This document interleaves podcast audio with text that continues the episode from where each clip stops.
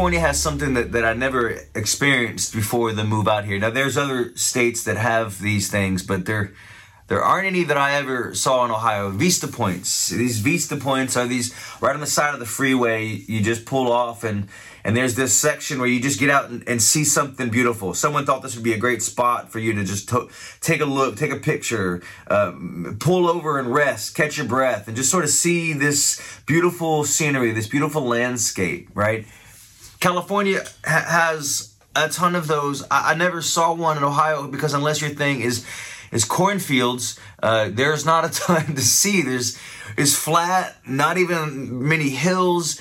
Um, for the most part, when you're in Ohio, if you want to take a vacation, uh, you have to go lots of hours any direction. You know, you want to go to the ocean, you have to head east. Uh, probably about six, seven hours, get to the Outer Banks of North Carolina. You want to go to the Pacific Ocean, it's a three day drive, you know, to get to that. If you want to see, if you want to go to like Niagara Falls, you can see some beautiful waterfalls if you go way north. Uh, go south to Florida. There's just not a ton in Ohio that is worth going for unless you're going to see family and friends. The, the state itself isn't nearly as beautiful and captivating as California is. And, and California knows that. So there's these, these spots on the side of the road that you pull over in essence, you don't st- your destination isn't that Vista point, right? Like there's you don't plug into your GPS.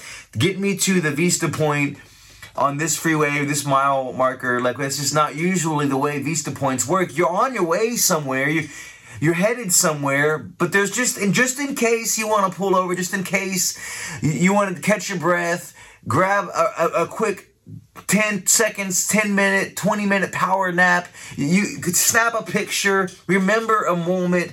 There's the Vista point that you can stop and pull away and, get away and check it out. But you're on your way somewhere. You eventually, after not very long of a stop, might be there might be two minutes, might be 10 minutes. You get back in your car and you hammer down and you continue where you were going. See, I, I like Vista points because like like I, to me, if I'm headed to Southern California, my wife and I did this. Me and my wife and my kids did this. Like the destination ultimately was San Diego for Anthony Villa, our student ministry pastor. His retirement party when, when he retired from the Marines. Our destination, like eight days from the time we left, was Anthony Villa's uh, graduate or retirement party.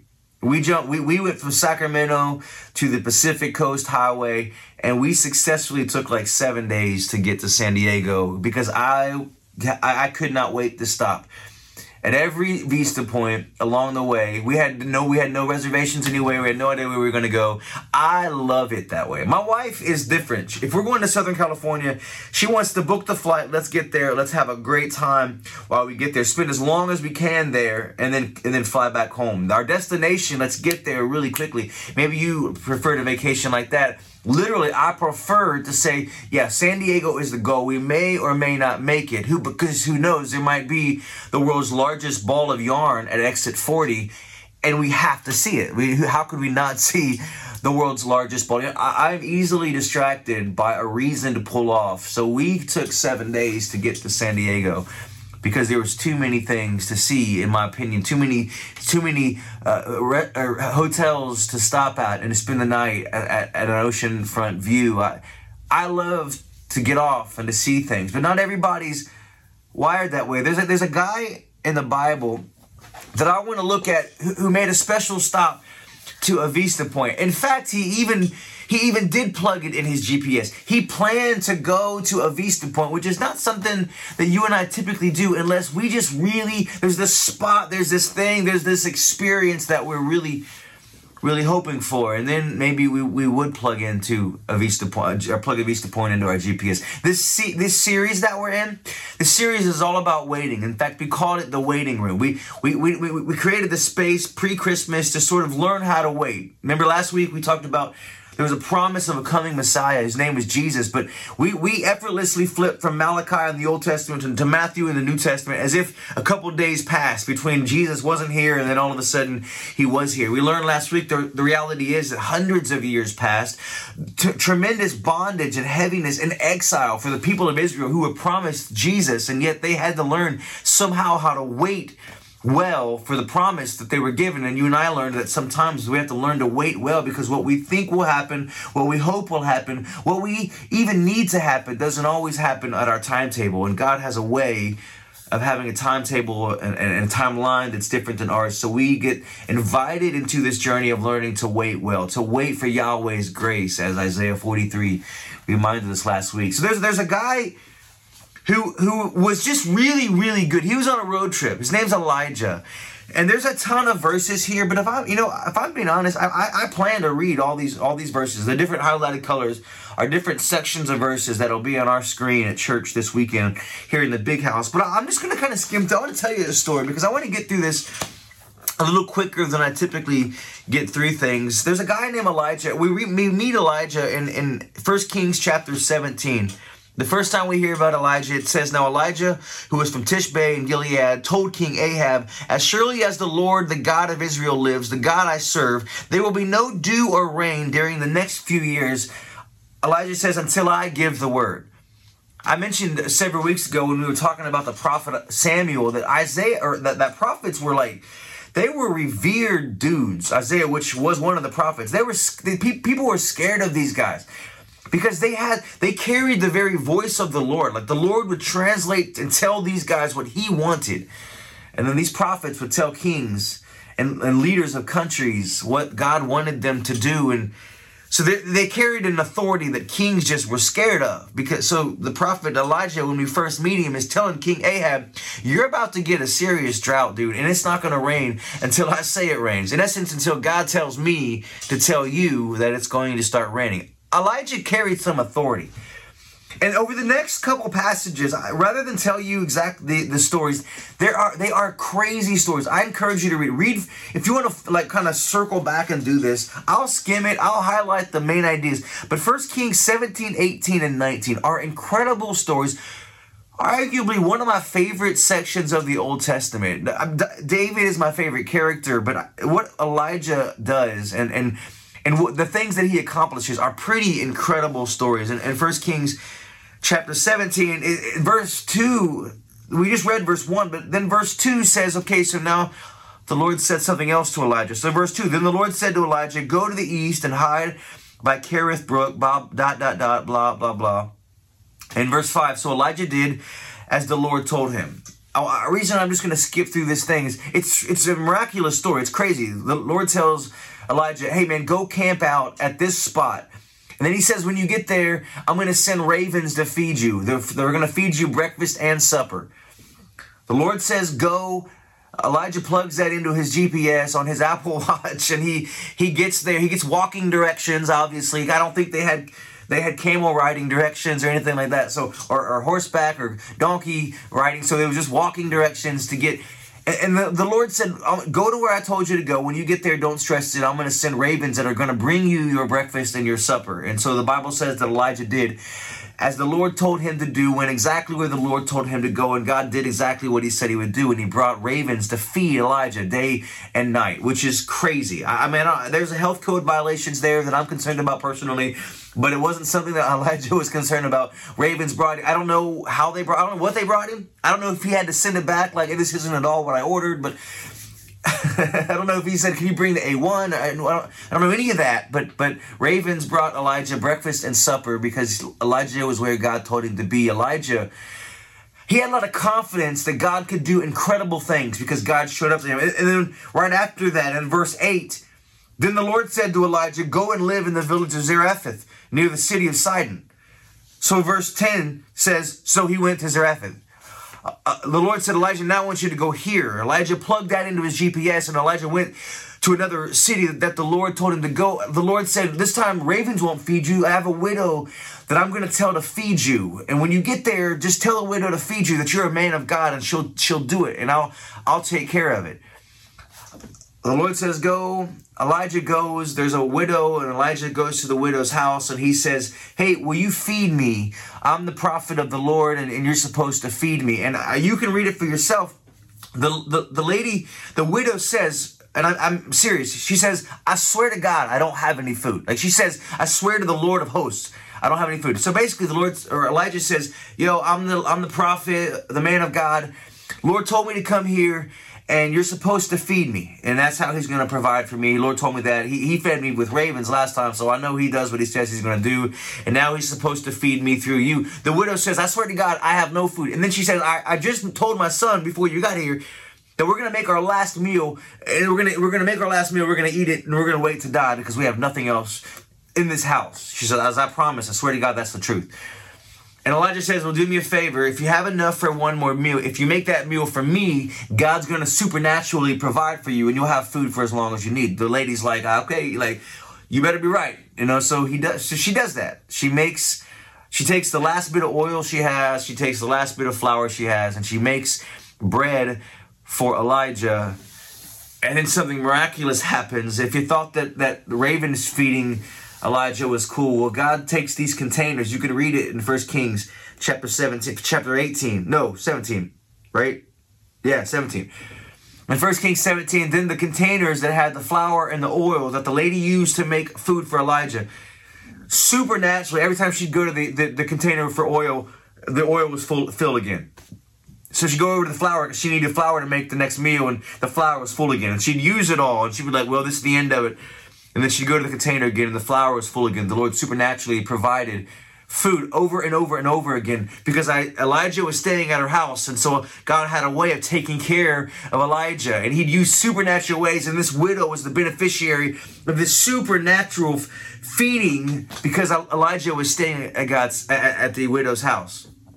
While Elijah's at the widow's house, and I'm just man, I'm just breezing through these stories. I want to I want to paint a story that just says how faithful God has been to Elijah. How, how many times Elijah has been shown God's faithfulness. So in the same chapter, in 1 Kings chapter 17, the widow's son dies while Elijah is living there. So the the widow goes to Elijah and, and she says, My son died. You said you're a man of God, so can you do something? Like I, I've been taking care of you.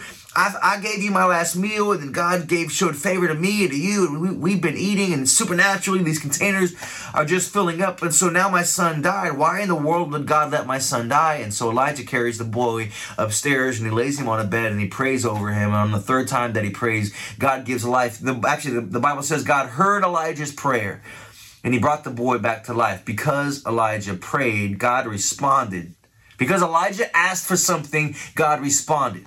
The boy was dead, but Elijah said, Do this, and God said, Okay. And so God healed the boy, carries the boy downstairs, and the woman says, Oh my goodness, you really are a man of God. Elijah's got to be on cloud nine, right? He, he's slaying the game. God said, Go tell Ahab there's going to be a drought. So Elijah tells Ahab there's going to be a drought. God says, Go camp out by this by this brook here and by the Jordan River because Ahab is going to be mad at you. And hide out here. I'm going to feed you with ravens. So Elijah goes. Uh, God feeds him with ravens. Then, then God says, go live at this spot with a widow, and I'll make sure you're taken care of. And I'll just prove over and over again that I'm with you. So Elijah does that, and God proves over and over again that God is with Elijah. Verse chapter 19 hits. No, I'm sorry. Chapter 18 hits. Later on in the third year of the drought, you know, the one that Elijah said was going to happen. The Lord said to Elijah, Go and present yourself to King Ahab and tell him that I will soon send rain. In verse 2, this is what Elijah's been really good at. So Elijah went to appear before Ahab. See the pattern here? Like, like God says go, Elijah says you got it. God says go here, Elijah plugs it in his GPS, and Elijah says you got it. And, and this is in chapter 18, it's it's the great showdown of Mount Carmel. You might know the story. I mean, there are a million messages I could preach out of the great showdown at Mount Carmel. I, I just want to breeze by it. And I want to breeze by it just so that you know that Elijah's got to be feeling like he's he's on. I mean, how could you not feel like you're on cloud nine after what God has done already in the story? And then at Mount Carmel, Elijah is ticked that the people of Israel are worshiping the God of Baal. And he's angry because Israel is God's nation. That's God's people. And they had just they just turned their back on God. And so Elijah says, How about this? How about this? Right? God's going to send rain, but I would love to prove to Israel once and for all that my God, Elijah said, is the actual one true God. And the God of Baal, the God that you're serving, is nothing. And so maybe you know the story. Elijah says, Get 450 of your prophets of Baal, have them build an altar. and then I'm going to build an altar. We're both going to pray, and the God that sends fire from heaven is the God that, that you're going to serve. It's the one true God. And I wish I had time to unpack the story because it's an incredible, stinking story. The prophets of Baal begin to sing and dance over the over the, the altar that they've made. Elijah mocks them. It's for funny. Read it. Elijah's like, "Oh, maybe your God's sleeping. Just do it louder. You, you wake him up." And then they keep doing it. Read it. This Elijah goes, honestly, honestly, maybe you, maybe your God's taking a leak. Maybe he's relieving himself. Elijah's just mocking him, and then Elijah does this thing that, that, that, he knew he had just he had just called to God with with the, the the widow's boy, and he got answered. So he's got some confidence that when he calls to God, God's going to answer. The waiting period that Elijah had been subject to recently hadn't been very different than what he had hoped for. He prayed, God showed up. God said go, he went, God provided. And so Elijah had, it was used to just when he asked God to do something, boom, God did it. And so so Elijah prayed to an altar that just to, just to show off, he dumped water all over just to make it seem virtually impossible for fire to come. Built a moat around it, filled the whole thing with water, and then Elijah simply says, "God, the one true God, Will you show off, prove to everybody that you are God? And the Bible says, the word that the Bible says is immediately fire fell from heaven. It completely licked up the water. And everyone there knew that God was the one true God. Elijah's God was the one true God. And so the story goes to where Elijah actually has all those prophets killed. And Elijah then takes off ahead of the king. The king's now going to ride into the city to tell the city, rain is coming. The prophet said, rain is coming. This prophet just proved that the God of Israel, Elijah's God, is the one true God. He killed all the prophets, and Elijah is expecting that revival is going to break out. So, so Ahab the king jumps in his chariot and he heads to the city. Elijah's probably thinking this king's about to go start revival when he tells the story of what God did. So Ahab the king jumps in his chariot and he heads to the capital of the city, Jezreel, and he goes there and, and he tells his wife, what Elijah just did. Elijah's probably imagining a revival is about to break out into the city, but that didn't at all happen. No one is happy that, that Elijah just did that. In fact, Ahab's wife says, I'm, I'm ticked that Elijah just did this, and I'm going to kill Elijah. I mean, why is Elijah stressed? I don't know why Elijah's stressed. But Elijah broke the, the, the plan that had been working for so long. God says go, Elijah goes. God says move, Elijah moves. God says do this, Elijah does it. And every single time God shows up. But for the very first time, Elijah breaks that model. So I'm, I'm in chapter 19, uh, verse 1. This is where the prophets of Baal have been killed. The fires come down from heaven. When Ahab got home, he told Jezebel everything Elijah had done, including the way he had killed all the prophets of Baal. So Jezebel sent this message to Elijah, Elijah, may the God strike me and even kill me if by this time tomorrow I have not killed you just as you killed them. Elijah was afraid and he did something. He broke protocol. Elijah was afraid and he fled for his life. He went to Beersheba, a town in Judah, and he left his servant there. And then he went on alone into the wilderness, traveling all day. He sat down under a solitary broom tree and he prayed that he might die. Elijah says, I, have had enough, Lord. He said, Take my life, for I am no better than my ancestors who have already died. Elijah broke protocol. God had been so faithful to say, Go where I send you and I'll take care of you. But Elijah got so confused by what God was doing. He got so confused by what God allowed to have happen, even though he had seen all these incredible things behind him. Elijah got so confused by his current situation that he, for the first time in the story, goes somewhere God did not tell him to go. God did not say to go to this town. Elijah fled for his life. The God who had been preserving his life day after day after day now finds himself fleeing for his life. God never said to go to this town, but Elijah goes to this town, and now that he's outside of where God wants him to be, he is alone and he is literally suicidal. For the first time, Elijah is not where God asked him to go. And for the first time in the storyline of where we meet Elijah, Elijah is in a horrible place outside of the protection of God. It stands to reason it stands to reason that God then would say, You didn't go where I told you to go. And so, because of that, I, I, I can't continue to allow you to uh, experience my faithfulness and my provision like you have already so far. And so God re- completely abandoned Elijah, right? No, he didn't. So it says in the very next verse, then Elijah lay down and slept under a broom tree, but as he was sleeping, an angel touched him and told him, Get up and eat. He looked around, and beside his head was some baked some bread baked on hot stones and a jar of water. So he ate and drank and lay down again. Then the angel of the Lord came again and touched him and said, Get up and eat some more, or the journey ahead will be too much for you. So he got up and he ate and he drank, and the and the food gave him enough strength to travel 40 days and 40 nights to Mount Sinai, the mountain of God, and he came to a cave there and he spent the night. I, I, wish I had like another hour so I could tell you how exciting that it is that in the middle of Elijah being away from where God wanted him to be, God was faithful the same way he had been when Elijah was right in the center of his will. I don't know if it was ravens or not. It stands to reason it could have been. You know, Elijah wakes up after being suicidal and says, Forget this. I just want to die. God, forget it. You've abandoned me, God. How could you let this happen? I thought revival was going to break out in the city because you did this thing, and instead now they want to kill me. God, I'm sick of this. Having a pity party. I've been there. Don't don't lie to yourself. You've been there. Maybe you are there. If you're not there, you will be there again. I swear to you. And so Elijah wakes up.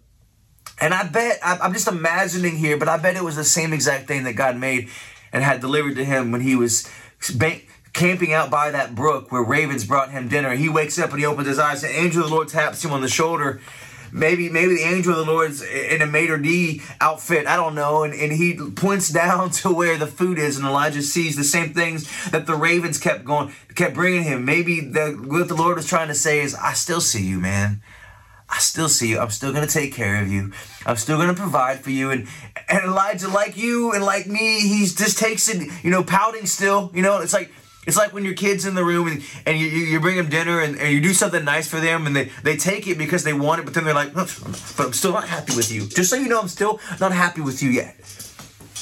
And he goes back to sleep, and the angel of the Lord gently nudges him again and he says, You need to eat some more because you have a long journey ahead. You know, it doesn't say in the story if if that's where God told him to go. In the storyline, it just says that there's a long journey ahead. Obviously, God knew because He knows everything. He knows his, the steps before we take them, right? So obviously, God knew where Elijah was going to go next, but it didn't tell us that, that God told Elijah to go. It just says that the Lord knew he had a long journey. For me, this week at least, I think the Lord knew that there was a long journey ahead because the Lord knew that Elijah really needed to go figure some stuff out. Elijah really needed to figure out what's next in his storyline. What, what, what, where does he go from here? And so I don't know if you have these kinds of songs, you know, these songs. I have a, a playlist that's that's literally, I think it's called my current worship jams. I have another one that's called like time of reflection or like, I, what's not called this, I forget what it's called, but it's in essence like God, I really need to freaking hear from you. It's a Spotify playlist. It's something along those lines. It's like, this is a Hail Mary for you to show up in my life right now. And Elijah goes to what the, the mountain that's called the mountain of God, Mount Sinai. It's it's it's the mountain where God gave a, Moses the 10 commandments. It's a mountain where people were familiar with not knowing what to do and God to lay out instructions and next steps for entire people groups and and Elijah's like God I, you you you met Moses here and you told him how to get this right. You you you instructed and corrected him and, and you his face even lit up because he saw you and God I'm I'm kind of a mess right now and so I'm going to walk 40 days to get to where you are. I didn't say that the Lord told him to go there, but the Lord knew he would go there because the Lord knows your steps before you even take them next. And the Lord knows what you're going to do next. And he's already giving you the nourishment that you need to get there. It might not even be where he planned, where he wanted you to go. But since he knows that you're at times going to step out of his will, he's not going to abandon you even when you step out of his will. So God says, I know you're going to go hear from me. You, you want to hear from me. So you're going to go to Mount Sinai. So eat up up because I'm going to be with you when you go on that journey. And, and Elijah goes on that journey. I don't know if it was where God wanted him to go or if it's just Elijah saying, I really need to hear from you. And and maybe you know the story. In, ch- in verse 9 uh, of chapter it's First Kings chapter 19, verse 9. It says, Then he came to a cave where he spent the night at the mountain of God, Mount Sinai, the mountain where people went and God had a, a pattern of showing up. And the Lord said to him, What are you doing here, Elijah? don't don't you don't you love that God asks those kinds of questions? Like when like when he asked Adam and Adam, where are you? You know, like like like he didn't know. Like like he was looking for information. Adam, this is the greatest game of, of hide and seek that's ever existed. Where are you? He doesn't look for answers. He knows the answer. He's asking a question because he wants for us to look inwardly and see what he's trying to say to us. So where what are you doing here, Elijah? It isn't because God's confused. He wants Elijah to do some self-evaluation and for Elijah to figure out why he's here. And Elijah replied, It's a heck of a pity party. But Elijah says, Go out and stand before me on the mountain. Wait, no, that's that's God's response. Back up. Verse 10. Verse 10 uh, the Lord said, What are you doing here, Elijah? Verse, verse 10. Elijah replied, As a pity party, I have zealously served the Lord God Almighty, but the people of Israel have broken their covenant with you, torn down your altars, and killed every one of your prophets. I am the only one left, and now they are trying to kill me too. Hey, I'm not I'm not mocking. I just say what a, what a pity party this is. He's, he's somehow this interaction, this conversation between Elijah and the God of the universe, and the only thing he can stand to say is that he's he can all he can stand to do is to draw attention to himself. You're face to face with the God of the universe on a mountain where the the Ten Commandments was given, and a people was given a, a, a, directions for their entire life, and all you can stand to muster up to say is, "This is not a very good day." And so God responds to Elijah and he says, Go out and stand before me on the mountain, the Lord told him. And Elijah, as Elijah stood there, the Lord passed by. And a mighty windstorm hit the mountain. It was such a terrible blast that the rocks were torn loose, but the Lord was not in the wind. After the wind, there was an earthquake, but the Lord was not in the earthquake. After the earthquake, there was a fire, but the Lord was not in the fire. The same fire that Elijah saw whenever that he called it down from heaven, boom, the Lord shows up like, like that again. I, I wonder, I wonder if Elijah at that point, maybe that's when Elijah was like, man, my God is, God, you're so powerful. You, maybe God, that was like a way of God showing Elijah the highlight reel of what, how he had been so faithful to Elijah. But the Lord wasn't in the fire. And after the fire, there was the sound of a gentle whisper. When Elijah heard it, he wrapped his face in his cloak and he went out and stood at the entrance of the cave.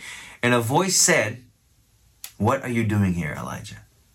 It's interesting that, that God asks Elijah the same exact question. Well, what, what's the difference? The difference now is that Elijah had, had, had seen God, like he had experienced God. He, he was reminded of God, his power, his authority over the, the, the, the winds, his authority over the circumstances, his authority over creation. And, and you would you would think that now that Elijah has seen that, that he'd have a different answer to the same question. But Elijah says the exact same thing. He replied again, I have zealously served the Lord God Almighty, but the people of Israel have broken their covenant with you, torn down your altars, and killed every one of your prophets. I am the only one left, and now they are trying to kill me too. Elijah gives the same exact answer. I, I, this will be on the screen at church, and it's something that I want you to take heart in today. That his conditions didn't have to change for his calling to be confirmed. Elijah had the same exact answer. I'm in a crappy situation, God. I've done everything I know how to do. I've served you the best I can, and I'm in a crappy situation. I'm running for my life I'm the only one that seems to be caring about you. I'm the only one that seems to be serving you. I'm the only one that, that is honestly and diligently trying to please you, and now I'm running for my life. His conditions didn't change, but thankfully his conditions didn't have to change for his calling to be confirmed. Because in verse 15, the Lord responded. The last time what the Lord did when he gave that answer was to say, Stand right there. I want to remind you of who I am. And then God reminded Elijah of who he is. And then Elijah said, But my circumstances haven't changed. I know who you are, but my circumstances are exactly the same. And in verse 15, God responds differently now. God says to Elijah, Then the Lord told him, Go back the same way you came and travel to the wilderness of Damascus. I paraphrased it in parentheses that'll be on the screen at church. And this is what God said When you arrive there, anoint a new king of, of Aram, anoint a new king of Israel, anoint a new prophet, and I've set aside 7,000 people to make sure that you're really not alone. That's in essence what God said.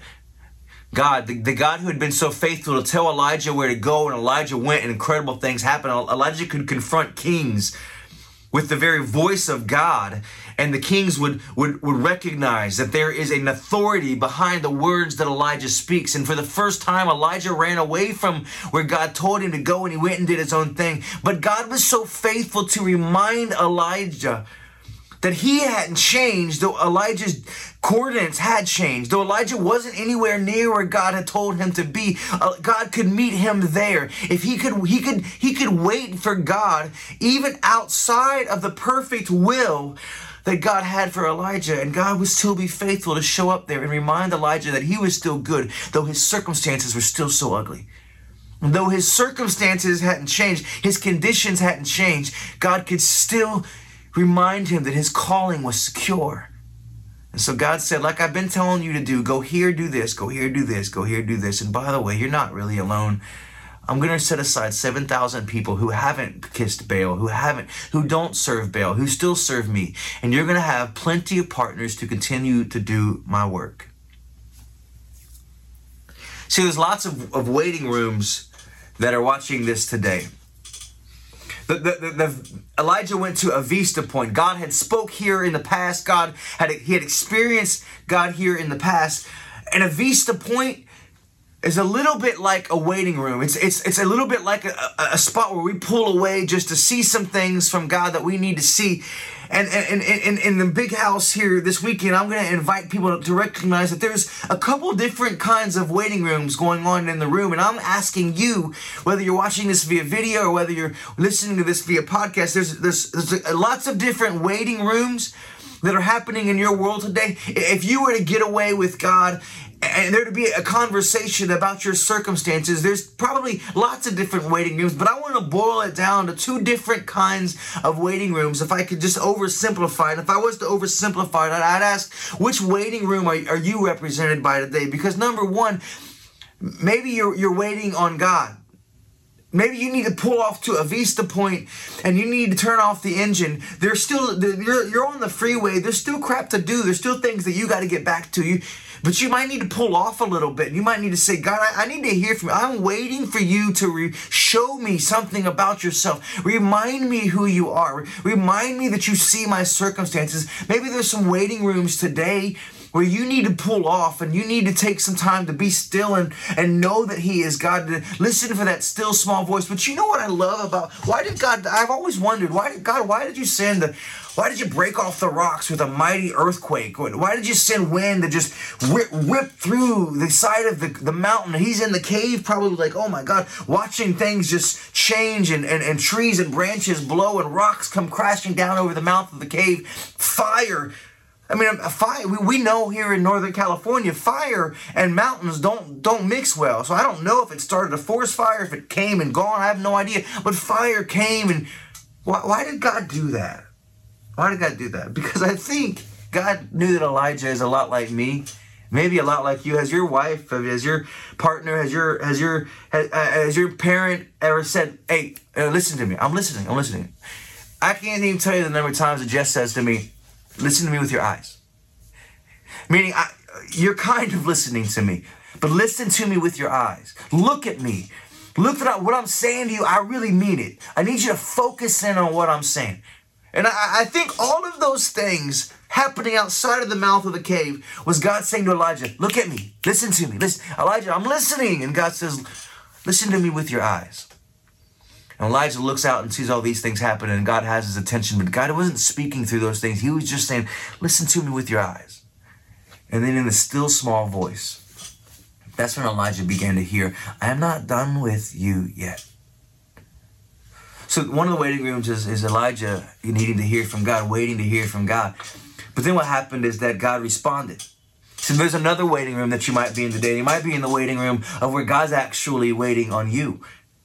You might be in the waiting room, and, and I'll, I'll give you this verse. Revelation chapter 3, verse 20 says, Look, I stand at the door and knock. If you hear my voice and open the door, I will come in and we will share a meal together as friends.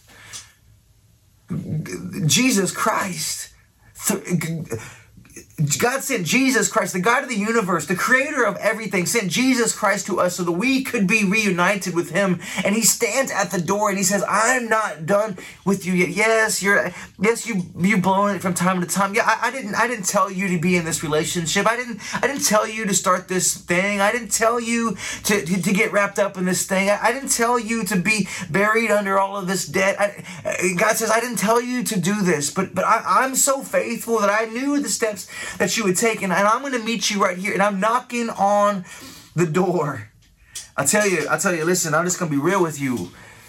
You come in, and the, ring the doorbell at my house, knock on the door. at My, we, my family has had, if you knew what was happening behind the doorbell sometimes, on the other side of the door, there have been people that have knocked, the doorbells rang and we've been upstairs and I'm like. Everybody just shut up. Get the dog. Get the dog go look at the, go to the man cave, look down there and see whose car it is. See if we recognize the car. We're signing on to the ring to see if we can see who it is. We're trying to trying to peer around to see what in the who who would possibly ring our doorbell. What who is possibly knocking on our door. And some of you guys are doing that. God's knocking on the doorbell, and, and inside, you got so much junk in your life. And inside, there's the parts of you that are going, everybody just shut up.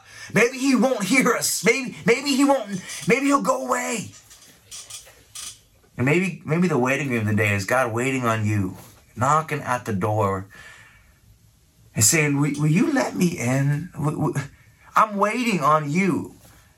Maybe maybe you're not waiting on God at all. Maybe God's banging on your door, but but He's not going to kick the door down. So maybe the waiting room is actually God waiting on you because once God responded to Elijah, then Elijah had to go do what God told him to do. And God, I don't know if he went right away, but he did go. And I don't know if, if you're waiting on God because you need to hear from Him, you need to be reminded from Him. It, but the truth of the matter is, God might be waiting on you, but you're just busy doing all the wrong things. So, so one of the things that that I asked for our team this weekend to do at church is to just create the space for folks to have a spiritual vista point.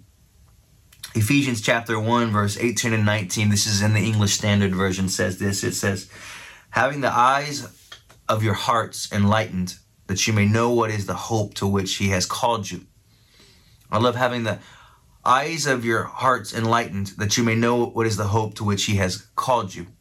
When you call for somebody, you call for somebody with your mouth, with your voice.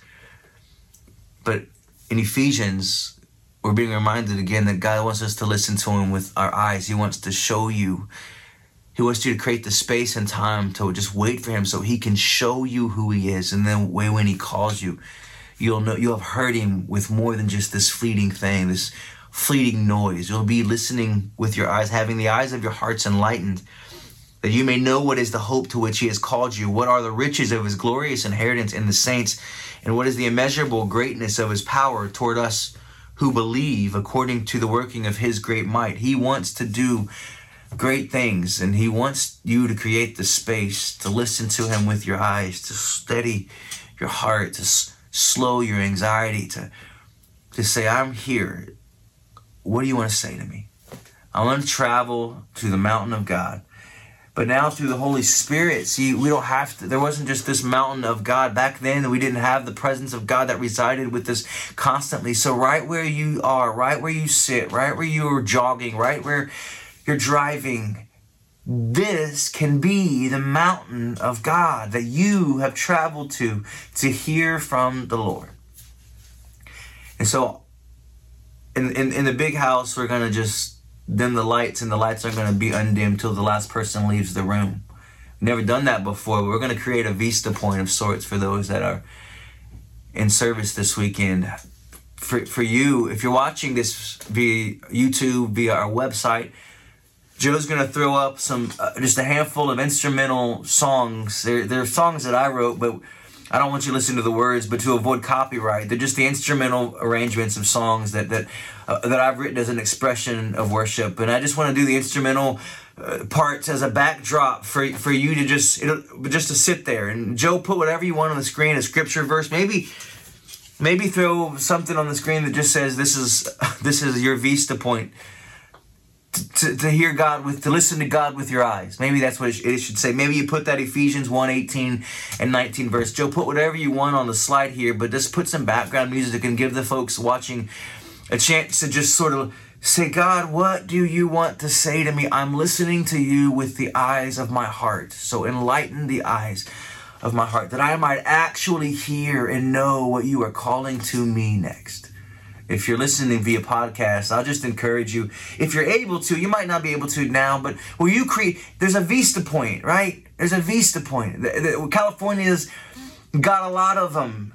And, and actually, I remember when I first decided to pull off to a Vista Point, one of the things I told my wife when I got home, I'm going to pull off at every Vista Point I ever see because somebody sat in a boardroom paying tax money, right? Paying taxpayer dollars to say, let's let's pu- make this pull off and pour some concrete and create some benches and and maybe maybe put this plaque here to say what this Vista Point is and in that boardroom, they're like, what's the point? Why are we doing that? It's, well, because it's beautiful and we want to give people the chance to pull off from their busy freeway drive and just to experience something lovely and precious and beautiful and, and to see this beautiful creation that we get to call home. And so I, I told Jess, if somebody cared enough to pour the concrete, I'm going to try to pull over as often as I can to see them. And so care enough to create the space, family. Care enough to create the space to pour some concrete for you to get off on and to, sit for a while so that you can experience the beauty that is the voice of God, the, the beauty that is the calling of God. That your, the eyes of your heart would be enlightened so that you can hear the calling of God in your life. Create that space, the, the spiritual vista point that you need at the mountain of God to hear from Him today. Are you desperate? Oh, he wants to tell you. He wants to talk to you. He wants to call you. He wants to show you. Let me pray for you as you do that. God, first, thank you for your Holy Spirit. Sheesh. You know, I think about Elijah.